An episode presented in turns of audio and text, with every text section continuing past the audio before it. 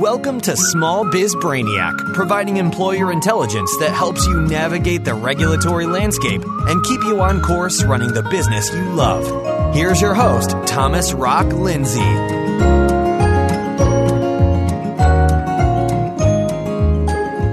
Hey, everybody, welcome to episode 122. This is Employee Severance Agreements.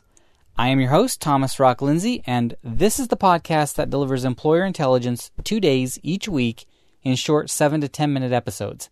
I deliver the Tuesday show, and my co host, Robert Attridge, delivers the Thursday show. So I was talking to a friend this weekend, and she told me about a recent employee termination experience. Her employee didn't show up for work one day, so she called her, and the employee said that she didn't want to work any longer due to health issues.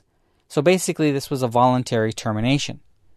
So my friend paid out all the accrued earnings, including sick and vacation time, and had her employees sign a release form. However, there was no severance payment made. Now, before I continue, this is one of those episodes where I need to remind you that I'm not an attorney and I'm not providing legal advice. So here's what you need to understand about releases. The release is really a severance agreement. Now, they're also commonly referred to as separation agreements or termination agreements. But whatever you call them, it's a contract. And this contract is a waiver of the employee's right to sue you. So a release without a severance payment really won't hold any water. Because in order for a contract to be valid, there has to be an exchange of value. You've got to provide consideration in exchange for the employee's waiver of their rights to sue, and that consideration is usually cash. But what if your employee is already entitled to severance pay, either by law or contract? State law, an employment agreement, or even your employee handbook could obligate you to pay severance. And if that's the case, you'll have to provide consideration above and beyond what the law or contract requires in order for the severance agreement, as it relates to the employee waiving their rights, to be valid. So, yes, some states or territories require severance for termination without cause, like Puerto Rico. In Puerto Rico, you're required to pay a fairly hefty severance package and that's even after these major labor law reforms that they had earlier this year.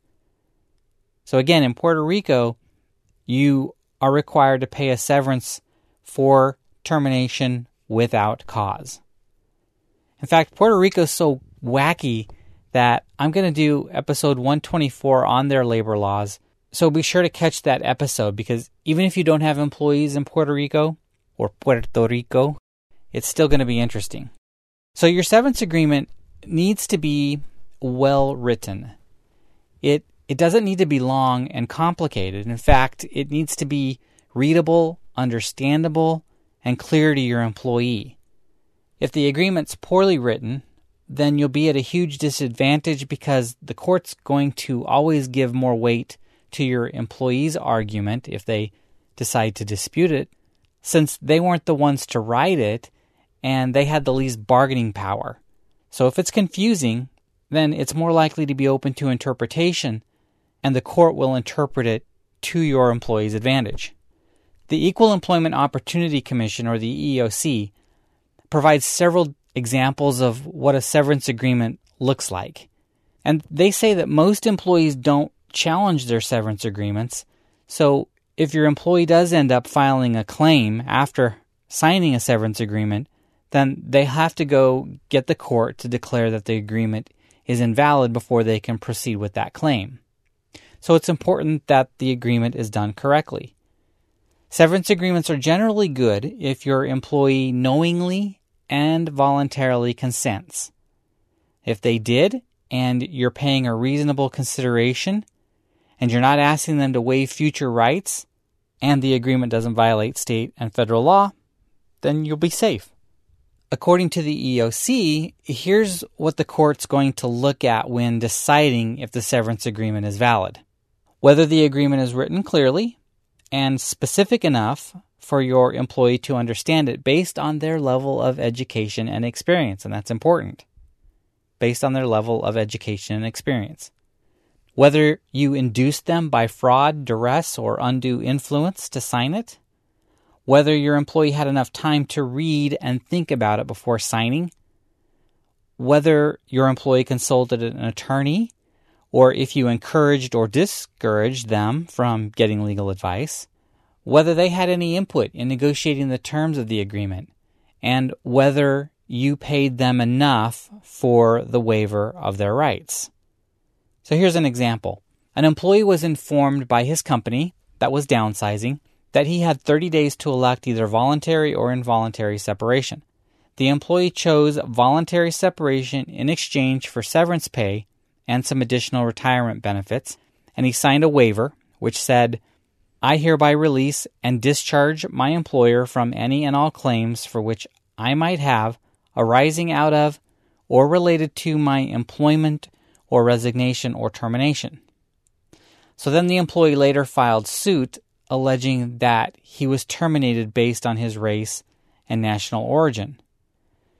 And the court found that the waiver was not knowing and voluntary, that the employee signed it not knowing and and, and it was involuntary.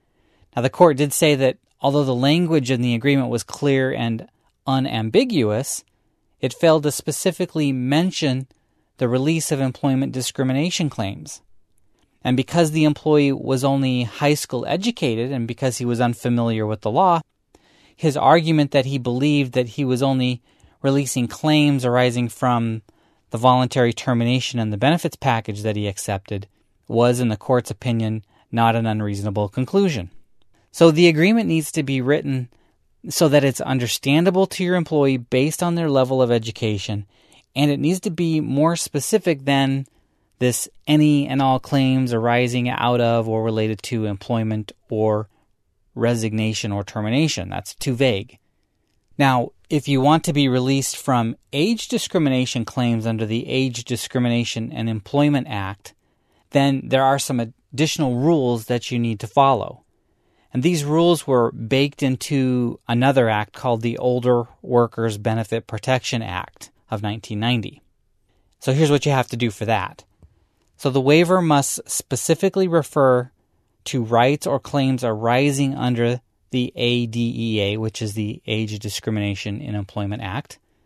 And the EEO regulations specifically state that an Older Workers Benefit Protection Act waiver must expressly spell out the Age Discrimination in Employment Act by name.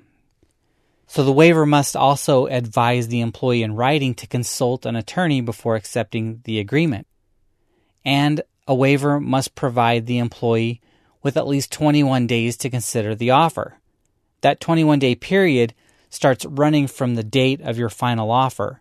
So if you make a material change to the offer at some point, then that 21 day period starts over.